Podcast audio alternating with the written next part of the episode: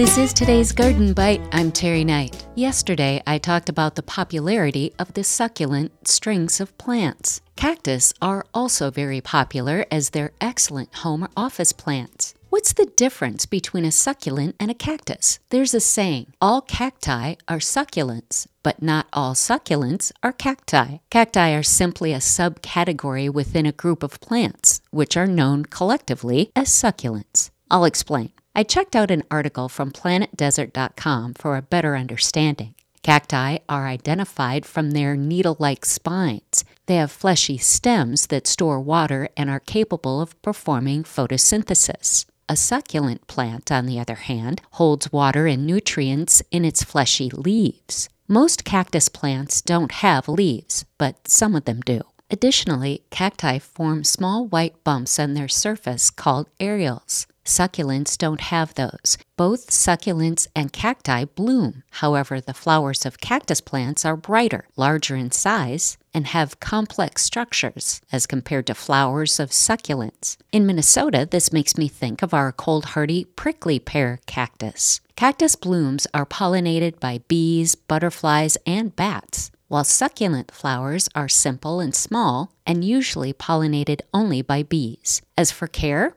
all of them should be planted in a well draining mix, such as a cactus mix. They love bright, indirect light and to mostly be left alone. These plants suffer when overwatered. I have more information and a look at my cacti and succulent on gardenbite.com. Find Garden Bite on Facebook, Twitter, Instagram, and YouTube too. Send me your comments, questions, and suggestions for future bites. That's today's Garden Bite. I'm Terry Knight.